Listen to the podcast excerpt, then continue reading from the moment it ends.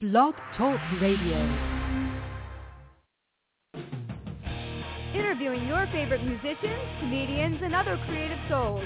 This is The Kerri Edelman Show.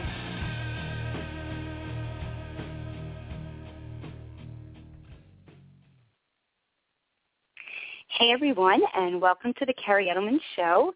We have the amazing hard rock metal band Black Light District coming on momentarily. So it's a pleasure and honor to have these guys on tonight. They are hitting it big right now. They're on tour with Saving Abel, and I'm going to do a nice introduction for them in a moment.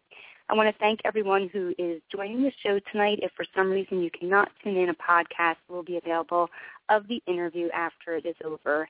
So Blacklite District tonight is one of the many bands that I've been fortunate to interview over the past couple of years since I started the show. Uh, some of the other bands have included Smile Empty Soul, Soil, Eye Empire, Candlelight Red, Art of Dying, Eve to Adam, Otherwise, and the list goes on. So please support all these amazing bands. I started this show with the concept in mind to create a format to bring people on in the entertainment industry. I interview everyone from musicians to comedians to filmmakers, entrepreneurs, and a little bit about my background. I started this show because I'm an independent artist, and I know personally how difficult and challenging it can be. I have an album out as a solo artist. Um, I have the radio show. I do some writing for some magazines. But my career is predominantly as a clinical and forensic psychologist. That's what I have my doctorate degree in, and that's what I work in full time. So I really wanted to combine my passion for interviewing and my other background in the entertainment industry, so I created this forum. So if you're tuning in, create a Blog Talk Radio account by going to blogtalkradio.com, and you can call in tonight at 805-243-1320, and the information is also in the chat room, but I will be predominantly focused on the interview since I am a one-person show here. Um, so let me tell you guys a little bit about Blacklite District. And before I mention that, I also just like to put a couple of disclaimers out there. Um, although I mentioned I'm a psychologist, my show is purely meant for entertainment purposes. We are not doing any type of formal therapy, even though I have a great sense of humor and a lot of my uh, guests like to joke around just about how sometimes crazy the entertainment industry can be. So that is cool and fine. We can do that and have a lot of fun. And also if you want to bring up any potentially humiliating or embarrassing stories, just please leave out any personal identifying information. All right, so tonight we are going to learn all about Blacklite District. This band, did a lot of research on these guys. They have been around since the early 2000s, and they've really demonstrated over the years what hard work, motivation, and perseverance um, means because this band has really worked hard to make it to becoming a major national act today. They combine hard rock and heavy metal with new age electronic and also industrial elements, and I really personally feel that these guys have unique and original sound that is all their own. So I'm sorry about that. There was just a, a beep coming through on the line. So fans of these guys are going to be very familiar with their first album, which was titled This Is Where It Ends, and it features the hit singles I'm Still Right Here, Behind. Um, these guys also have a new amazing EP out that is titled With Me Now, and it has uh, two different EPs, so please go to iTunes, Amazon, check it out. The hit singles off of it are major are making some major impact. Uh, Take Me to the Grave, and as well as the title track with me now has hit number one on Sirius XM Octane, and also has hit the top 100 U.S. active charts. So as I mentioned, check these guys out. Go to bldmusic.com. They're on tour with Saving Abel as well as Three Years Hollow and some other amazing bands. And uh, let's bring them on and start the interview. Hey, Kyle, how are you? Hey, what's going on? Nothing much. What's going on with you? Oh, we're uh chilling in a motel outside of Cleveland, Ohio right now. I got a couple okay. days off. Very cool, very cool. So, where's your next show going to be, and then we'll we'll get into the interview. Um, the next show is in Michigan somewhere, I believe. I don't have the list in front of me. You know, it gets kind of hectic okay. when. Uh, oh yeah, yeah, Chesterfield, right outside of Detroit, at uh, the Diesel Lounge. Uh, nice. The thirtieth, the thirtieth. So excited to come back to the Detroit area. They show us love on the radio, so uh, yeah, yeah, it's good.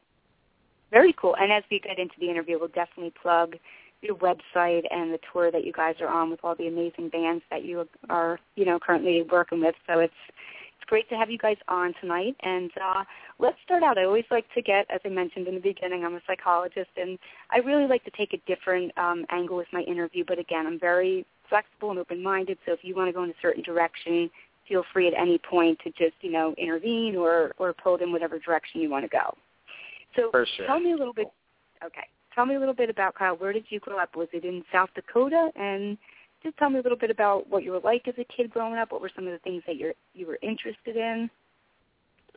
Um, well, I actually grew up kind of right outside the Chicago area for like my first ten years of life uh, with my okay. grandparents, and uh, moved to South Dakota sometime in the like the late '90s or whatever. And you know, I was actually into music pretty early on. You know, uh, I loved some Fleetwood Mac. I had my grandparents buy me a good Sears drum set, and um, so music's always been there. A lot of people in my family play music, um, and it's just kind of always been one of those things. You know, I mean, pretty average stuff. Went to school, all that kind of thing, but uh, music was always the main uh, focus for me growing up.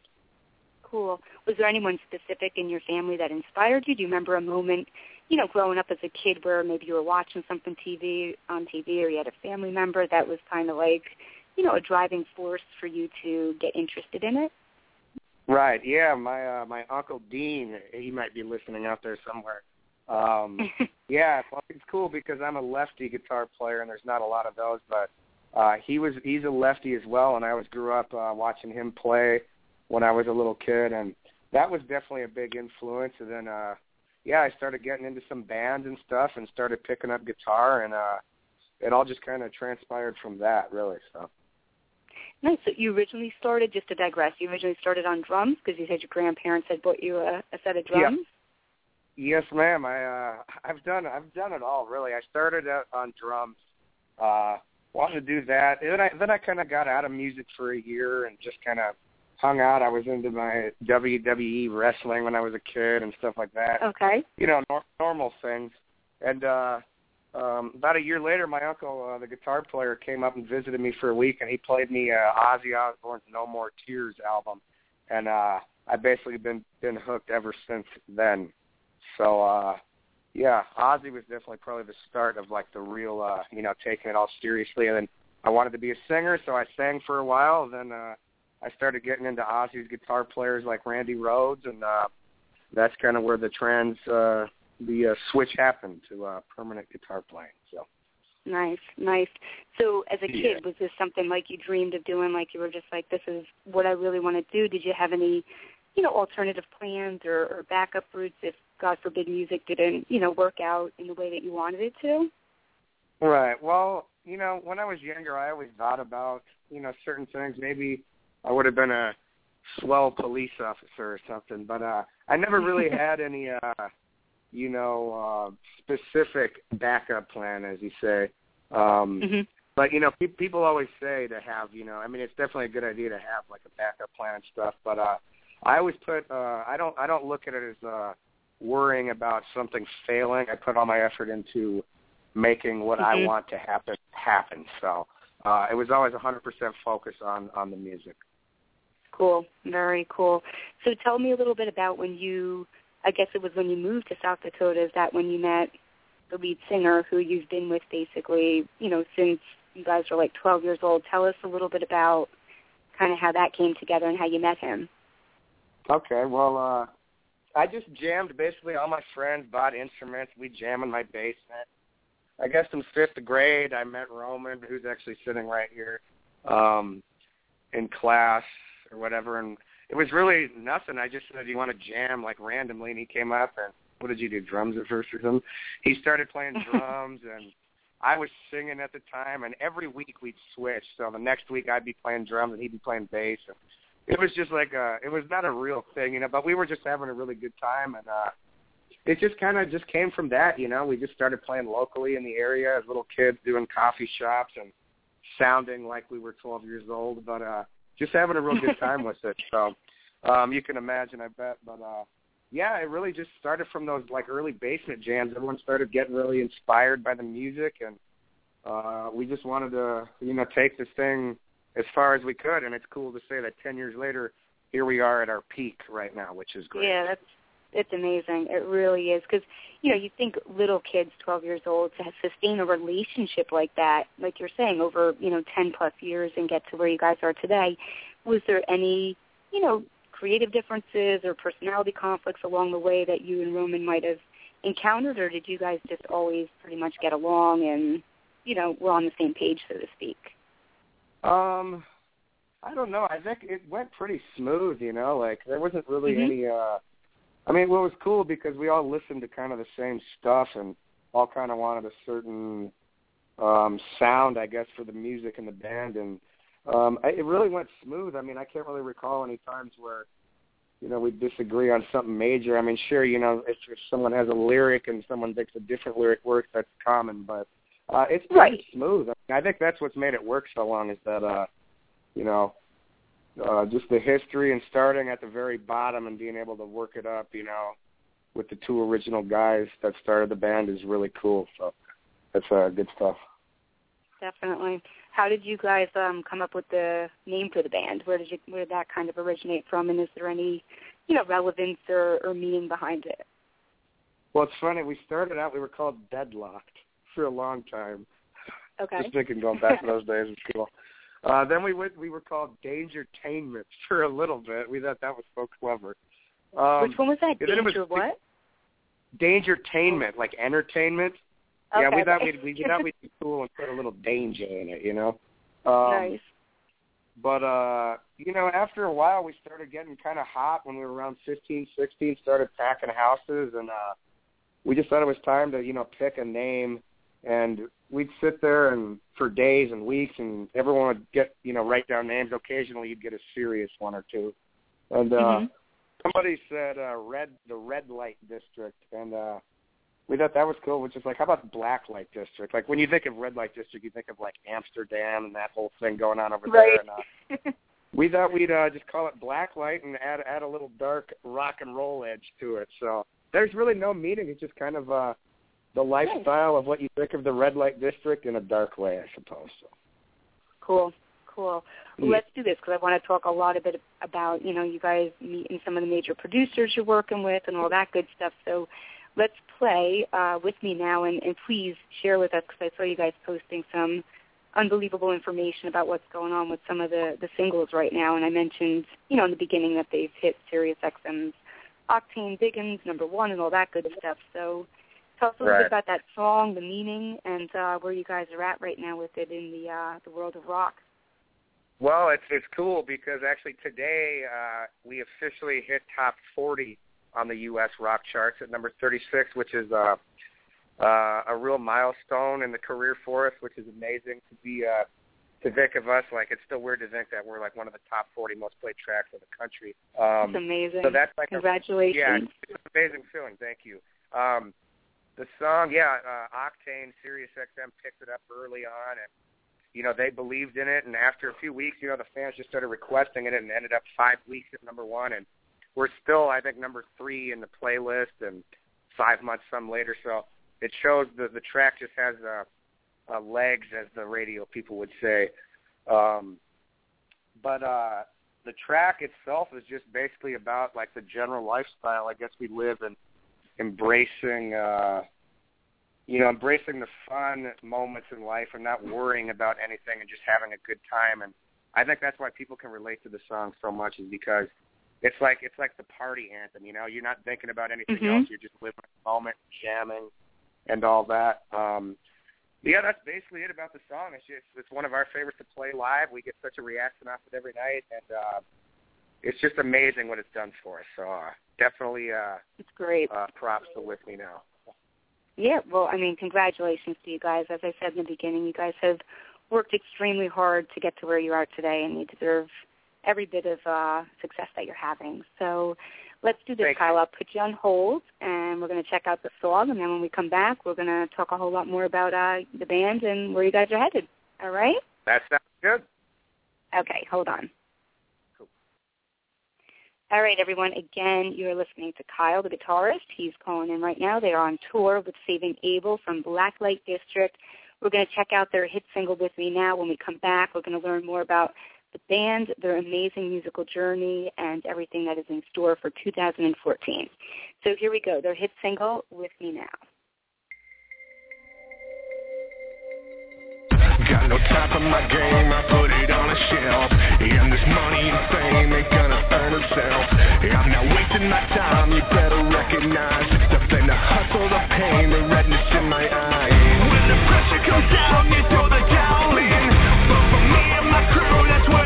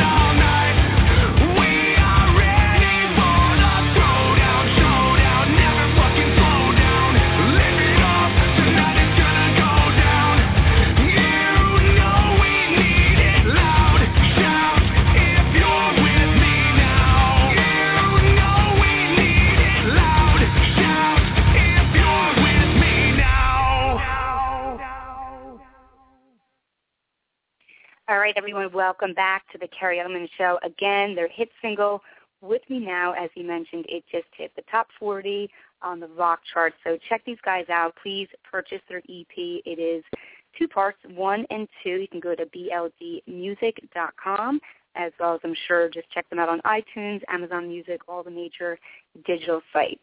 All right, so let's bring Kyle and the band back on. All right, Yo. Kyle. Awesome, awesome track. Very cool stuff. Thank you. Thank you. Very cool. Are all of you guys um, trained in the sense that you guys all take lessons musically, or does it come naturally? Tell us a little bit about that background. Um, you know, really, um, none of us really took lessons. I think uh, we all just kind of grew up imitating our favorite musicians, Mm-hmm. just just learning. uh you know, uh we all learn, I'm sure, tabs and stuff like that, and just kind of learn how to play, watching videos and stuff. So none of us actually have any uh uh training per se, but uh you know, I think that just comes with kind of uh you know, following maybe your idols and all that. So um it's pretty Sure. basic stuff, but we've we've grown into, you know, especially touring. I think we've grown into uh true professionals at this point. Very cool. Very cool. Well put. Well, no, I mean, a, a lot of people have said that, you know, it's just either something natural or, like you're saying, they just kind of self-taught themselves. So, you know, that's right, not very natural. typical It's to hear that. That. There you go. So let's let's digress a little bit because in order to get to where you guys are today, you know, it's interesting some of the stuff I read about, you know, your background and as you guys were progressing and you know, getting bigger over the years. So how did you guys tell us a story about how you you there? Yeah, yep, I'm here. Oh, okay, okay. There was a little feedback or something. Tell us about how you caught the attention of the Grammy Award-winning producer Stephen Short in 2011. What was, you know, tell us that background and the story behind that as that led into your first, you know, album that you guys put out. Yes. Um, well, we had been because we were from like a small area in South Dakota, and uh, we'd been considering, you know, moving to a like major city to kind of, you know, uh, have a bigger market to try and break into. With you know, in, in our area, you could really play only once every couple months because it's so small. So, and we had that problem before when we were playing every two weeks, packing houses. The audience would, you know, dwindle down after a few months of seeing the same show every two weeks. So it's like we had to go somewhere else. So we went to LA and I I'd sent uh Stephen Short some uh just some demos and just some stuff and he agreed to meet with us out there. So we went out, met up with him, uh met him in LA and uh just kind of hit it off, you know, and he had some good ideas. We were talking with a couple of the producers at the time, but uh his way just kind of seemed right for us at the time. And um, you know, 2 months later he took us to Sonic Ranch Studios right outside of Mexico in Texas and uh we went down there and cut that first uh uh album demo whatever it's called and uh yeah it was really a privilege to work with him so Nice, nice. And at that time, I'm assuming, and I want to talk a little bit about it because I thought it was really interesting when I read how the drummer and bass player, and please, you know, as we talk, please, you know, introduce and plug everyone's name, how you guys met up with them, which was just kind of fascinating. So when you recorded This Is Where It Ends, I'm assuming you had a different bass player and drummer at the time? We did yes. Um but Yeah. it was kind of a cool story uh from South Dakota where we're at there was always this band we'd open up for who was kind of bigger in the area. And uh their lead guitar player actually ended up being our bass player. And uh so it was cool because we used to open for him all the time and we were really good friends. He lived right up the street from me and stuff. And basically after we knew we were going in the studio i gave him a buzz because his band really wasn't doing nothing. And he's an awesome tattoo artist and all that. And i basically called and just asked if he wanted a gig and he was like so excited and it really worked out Nice. perfect because uh you know the history we have and he came in you know ready to go full on and uh still very good friends with him so that was a, a cool way to you know bring him in versus getting some random dude to session the the, the record Right. and stuff um you know and he stayed with us for a long time you know what i mean so What was, um, if you Um, want, you know, what was the name of his band and and his His- name if you want to plug him and Yeah. His name was uh Chauncey Kochel, goes by CK. He uh has a couple of tattoo shops, Asylum Tattoos down on Galveston Island in Texas. Uh really good friend of ours. He actually does all of our artwork and album covers and all that kind of stuff that you see on the internet. And uh his band yeah, his band was called After Autumn, uh local band in the Black Hills. So uh he was uh a real real cool dude and we're still really good friends. I was awesome to Very have him cool. in the studio. Very cool. And then that was the guitar player you said, and then you had different other members at that time when you were recording that album. Yes, yeah, and uh, Yeah. he he played bass for us on the record. He was actually a guitar player before, which is kind of cool. It's kind of like the same situation we have now. The guitar player turned bass player. So Gotcha. Cool. Very cool. What were some of the challenges you think along the way as we start to get into talking more about, you know, how you guys met up with Jeff Hanson, your manager, and then of course Brett Hestla, who has done some amazing work with, um, as we know, Dark My Darkest Days and all those bands. So tell us a little bit about maybe some of the challenges in the past that you've had with, you know, Um, finding the right yeah. band members and right. Well, finding um, or recording that first album was a kind of an experience for us because we'd never been into like a real studio setting. I mean, we had done local Mhm. studios and stuff like that, but getting in there and it was like a, such a big budget project um, that there was like you know time limits of how long we could be in there. So, you know, honestly, I think that first album could have been a lot better if we had more time. Um, Mhm. Another challenge was we didn't have any uh, backing in terms of like being able to push it to radio um, or any touring opportunities at the time. So it was a struggle just in general to you know, go out and play LA every other night and try and push the band and the record and stuff when, you know, we really didn't have a full Right.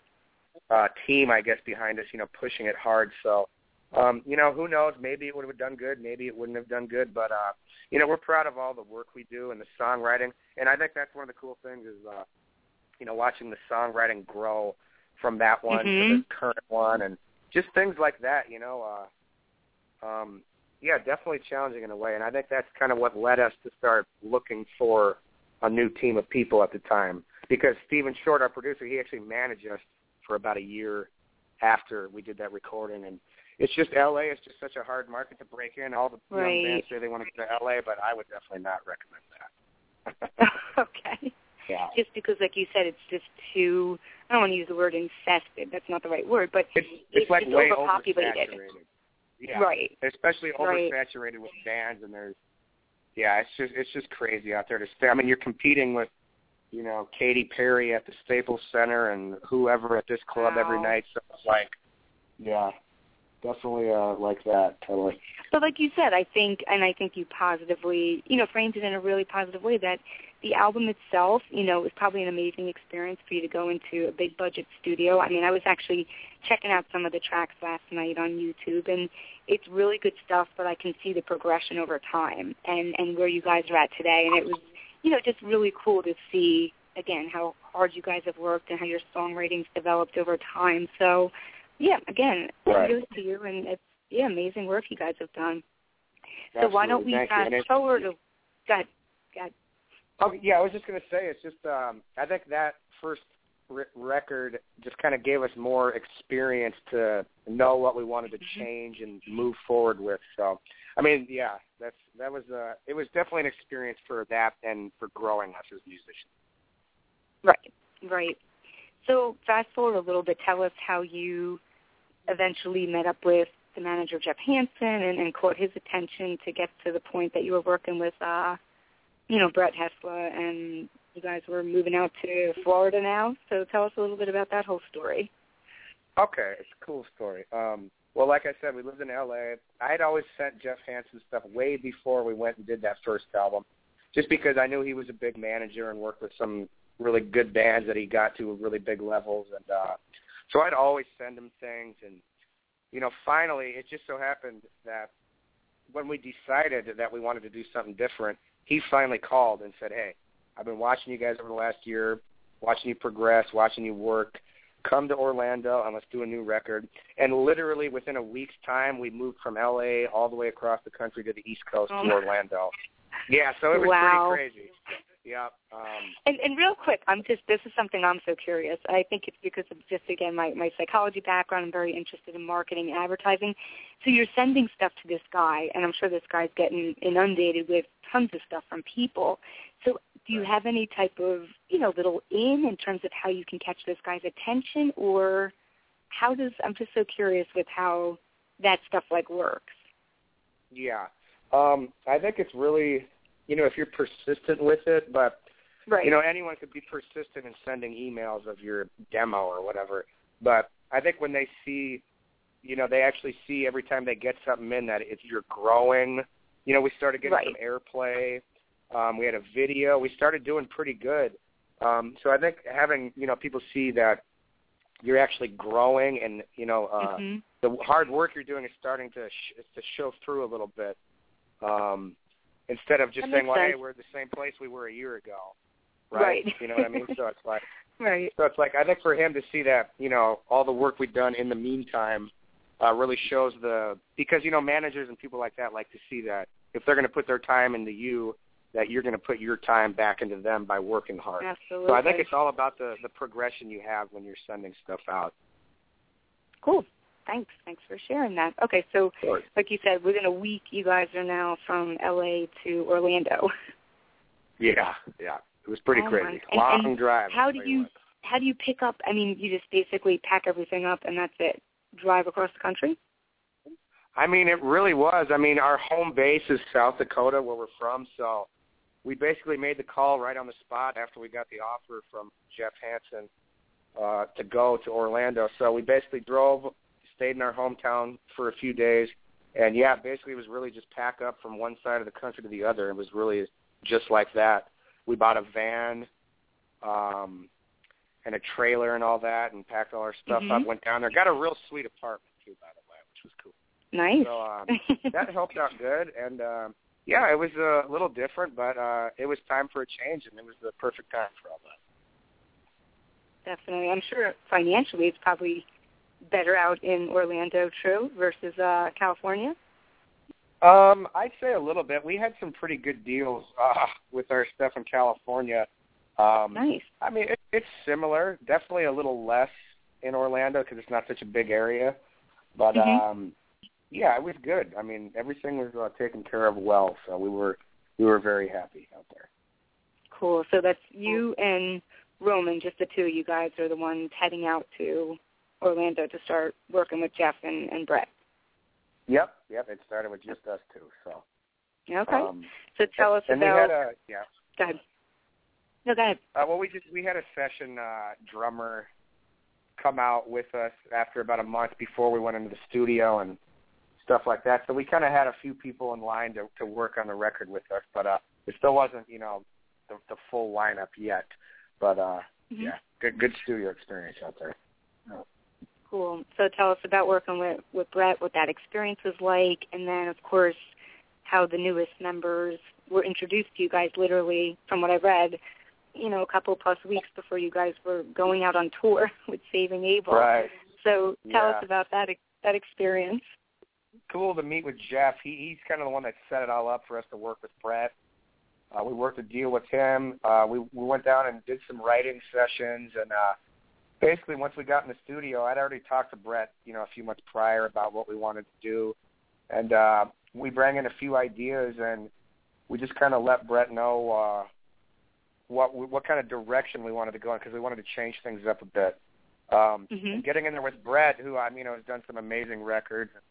Um, so to work with him was it was just such a compared to the first studio experience, which was you know everything was timed out and everyone had to be you know it was like uh, you know you were disciplined and all that kind of stuff. You had to be there on time at ten in the morning and this and that. Whereas Right. Brett's environment is more of a because he's a musician himself, so he kind of gets Mhm. it. So we go in. It was just a real relaxed environment.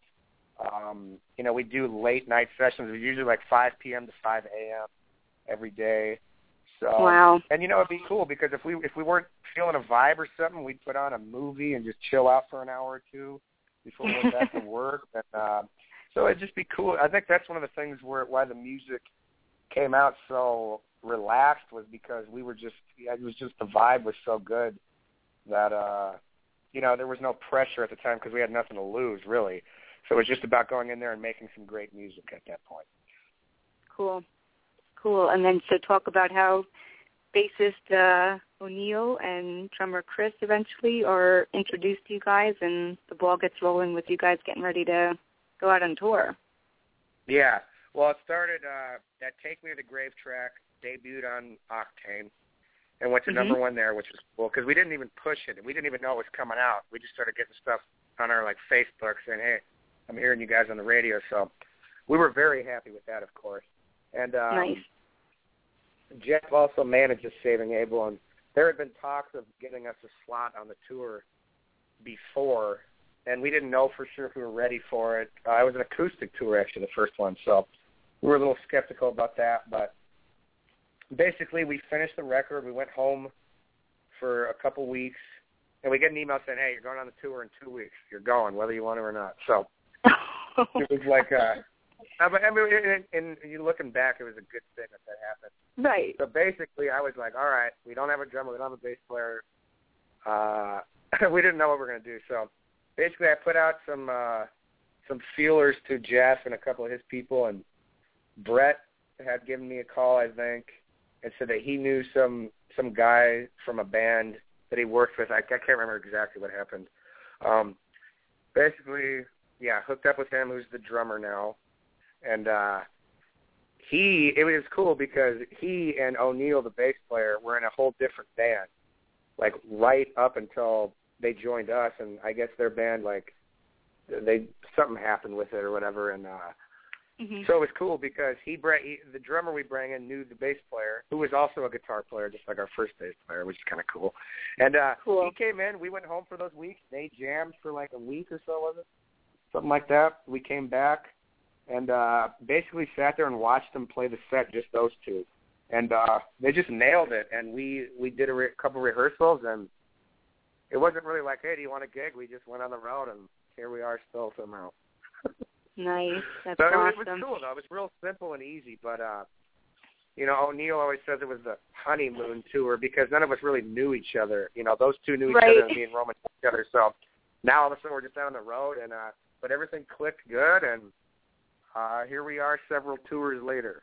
So That's great. That's amazing. So how long has O'Neill and Chris been with you now for about?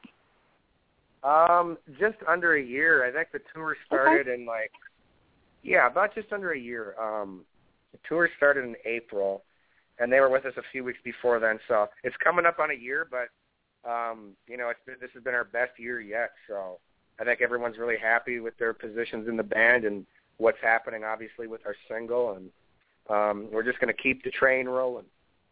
Definitely, definitely. Well, speaking of this single, "Take Me to the Grave," let's talk a little bit about that track, and I definitely want to fit that one in tonight too, and have everyone take a listen to it. So, uh, tell us about that one and any relevance or meaning behind that song. Um, well, that one just started as a guitar riff I had for a while, and actually the whole is going to be something completely different. It had a different chorus, different everything, and um, we went down and did some writing sessions and uh, just kind of changed things around a bit. And that was one of the first tracks I think we started with. Uh, was that one, and we wanted to keep it nice and heavy, which is our style. Um, but we Mhm. added, you know, some of the electro stuff in there. Um, I think it just came out as a cool rockin' track, you know. Uh, nothing really specifically behind it, just uh one of those uh, you know, late night jams with a couple cases of beer and uh the boys start jamming and you come out with a song like Take Me to the Grave, so it's pretty simple for that one. All right, cool, well Yeah. put. All right, Kyle, hold on again, and uh, we'll check out this amazing track, and then we will come back and talk about the tour and some other other interesting uh, bits of information about you guys. All right? Awesome. Sounds good. Okay, hold on.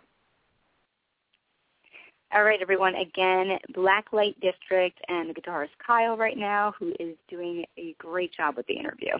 So let's take a listen to Take Me to the Grave, their other hit single that you can hear in rotation on satellite radio and terrestrial, and uh, check it out. So we'll be back in a moment.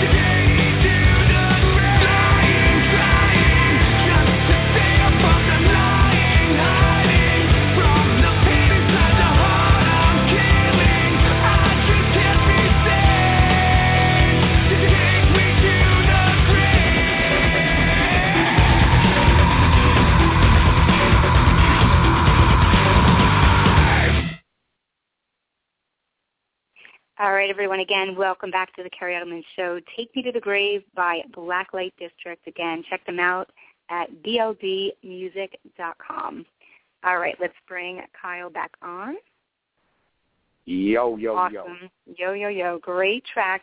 And I have to say one thing. You guys definitely know how to write hit songs that are three minutes or less. So people need to learn from You you. got it. Oh yeah, that's you know that's another cool thing. Uh, you know, doing all this is like I forgot to mention earlier. Uh, the songwriting is like another thing that we've all just grown so much. You know, when it comes to, and it's not like I mean, we we don't just write it specifically for like radio or a hit. hmm I mean, sure, you you always want that uh, uh, potential in a song, sure. but uh, but um, yeah, they just kind of come out that way. And we have some long songs on the record. Um, but yeah, we uh, we like to be a single band that um, it, it's more like a uh, an anthem heavy kind of thing where if the people at a show can enjoy the song, that's what we like to write. We like to write a song thinking about we're going to be playing it live and the reaction Right. you get. So, yeah, definitely. Definitely. I mean, would you recommend bands? That was an interesting way you put it. Like you like to be a single band, and I think that you know, unfortunately, in the way the industry is today and the way things are going, you know, that is so important to you know write in that type of uh method, so to speak. I guess. I mean, what recommendations would you have? You know, to people who are starting out or or want a career in the music Right. industry.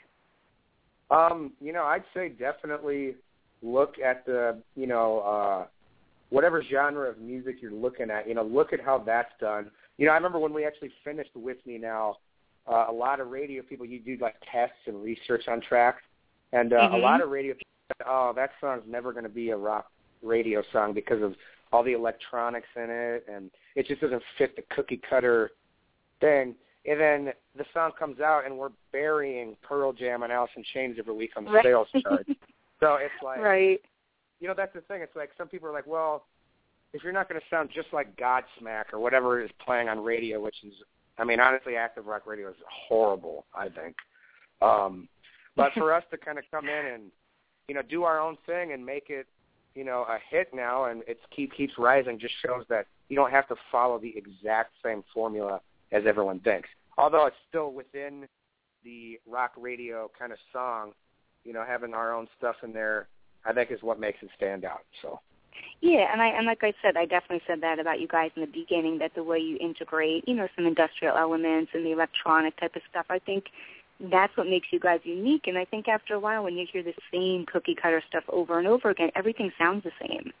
So that's right. That's why I you think know? rock radio has killed itself because everybody sounds the exact same. You don't know who's who anymore. You know, and it's, Right. it's just too bad. But it, it just seems like it's a never-ending cycle of that happening for a lot of genres of music. So Right. Right. Yeah. Yeah. I know it is. It is a shame that sometimes people have a hard time, you know, being open minded and, and trying to look at things that might not fit that mold but still is really good stuff. So so you guys got that right, going on, which is awesome.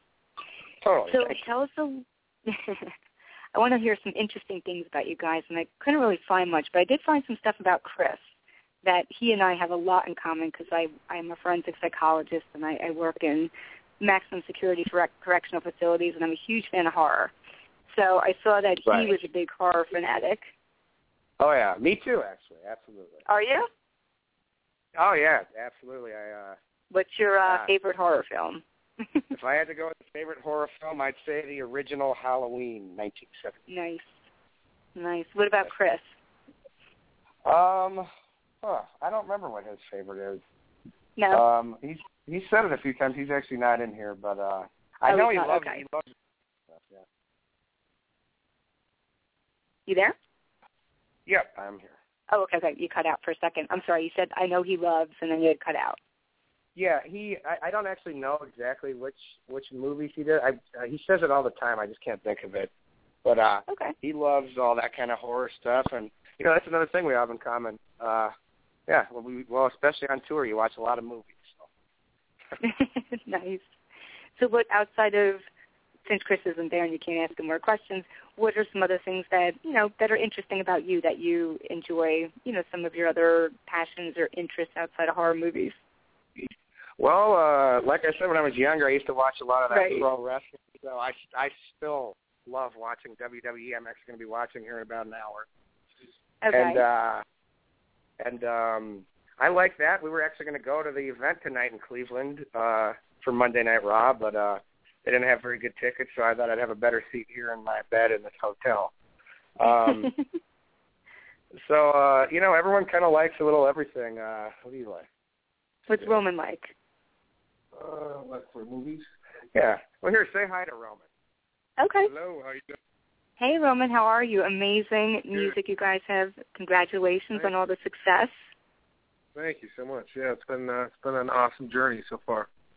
Yeah, definitely. So So we were talking about some interesting things about you guys just to have the audience, Yeah. you know, outside of the music, what other things, you know, if you're into sports or like we were talking about horror movies, anything that you yeah, well Yeah. for horror movies, I guess I'd go with uh, what's that one? Freddy Freddy Krueger. that one was always Okay. Oh, oh, activities. I like to, you know, like skateboard. You know, uh, a little basketball Cool. here and there. I like to stay active. You know, uh, Mhm. on the side. yeah, but other than that, yeah, just music. So, Nice, nice. And you've been playing music, I guess, ever since similar to him, you started at early, early age. Yep, uh, I was about ten years old. I was the youngest, and uh, yeah, as Kyle said, I met him in fifth grade and just started jamming. And just picked up on the drums and went to bass, guitar a little bit, and then just vocals. So Cool. That's how that And happened. who are yeah. who are some of the influences, some of the bands that have inspired you over the years? Oh, you know, Led Zeppelin, Ozzy Osbourne, Sabbath, um, Linkin Park is like a big one. Um, Nice. That really influences me. But uh, but yeah, good. That's a good amount. So. Give it back. Cool. But anyways, uh, Kyle, uh, I'm gonna give it back to Kyle. It was nice to meet you. Okay. Thank you. Thanks, Hey. Have a great have a great tour. Hey now, are you a fan of Howard Stern? Uh, oh, there you go. Absolutely. Very Oh, me too. What's We cool got a lot is in uh, common. Yeah, uh Sirius XM just had us up in their studios and we did like uh an exclusive like big interview and played some acoustic songs that they aired for about a week and it's cool. We're sitting there in the room where we're playing and Howard Stern's studio is right up there. And we were all like, Whoa, that's Howard's studio. They're like, Is he in there? They're like, Yeah, he's in there and right when we're playing, uh he he walked out so we got to see him walk right by uh where we were playing, so that was really cool. He leaves through the freight elevator so that no one sees him, but just cool to to to have that happen. So, That's awesome and- too. I'm assuming you. Go ahead. and well, he uh a few weeks prior to that, because I listen to his show pretty often, and uh he actually used uh some clips of "Take Me to the Grave" for his uh, intros and outros, which was very cool. Oh wow, awesome. That's so cool. How long have you been listening to him? Um, probably about three years. I mean, I used to listen occasionally, but I'd say in the Mhm. last couple of years I've, I've become a regular. So uh I'm always saying, "Hey, now it's cool that you caught that." Good, good, good one. That's awesome. Yeah, no, I've been listening for a handful of years, especially since all I really listen to is Sirius XM um, radio now anyway. So, yeah, that's how I found out about you guys on Octane, and I got a lot of the the bands that I've been fortunate to interview just by you know listening to that radio station, and uh Very yeah, cool. very I heard cool. you said you uh, interviewed uh, Art of Dying, huh? Yeah, that was gosh. I'd love to. I, I mean, are they coming out with a new album soon? I haven't been really, I you know, doing they're, I think they're actually writing right now. You know, we actually Nice. did a tour with them uh, on that first Saving Abel tour. Art of Dying was uh, the other band down there, so we got to get to know those guys and play with them every night. And very awesome dudes, very awesome. Yeah, great, great interview. Really cool interview. And that, gosh, that had to be at least over a year ago that I that I interviewed Johnny. Yeah, it was really cool. Yeah, all those guys, and it was cool on that first tour. You know that, you know, because it was our first tour, so to have all those bands, you know, treating us and you know with such respect and kind of guiding us and showing us how how it works to be on the road and stuff like that was very cool. So That's amazing.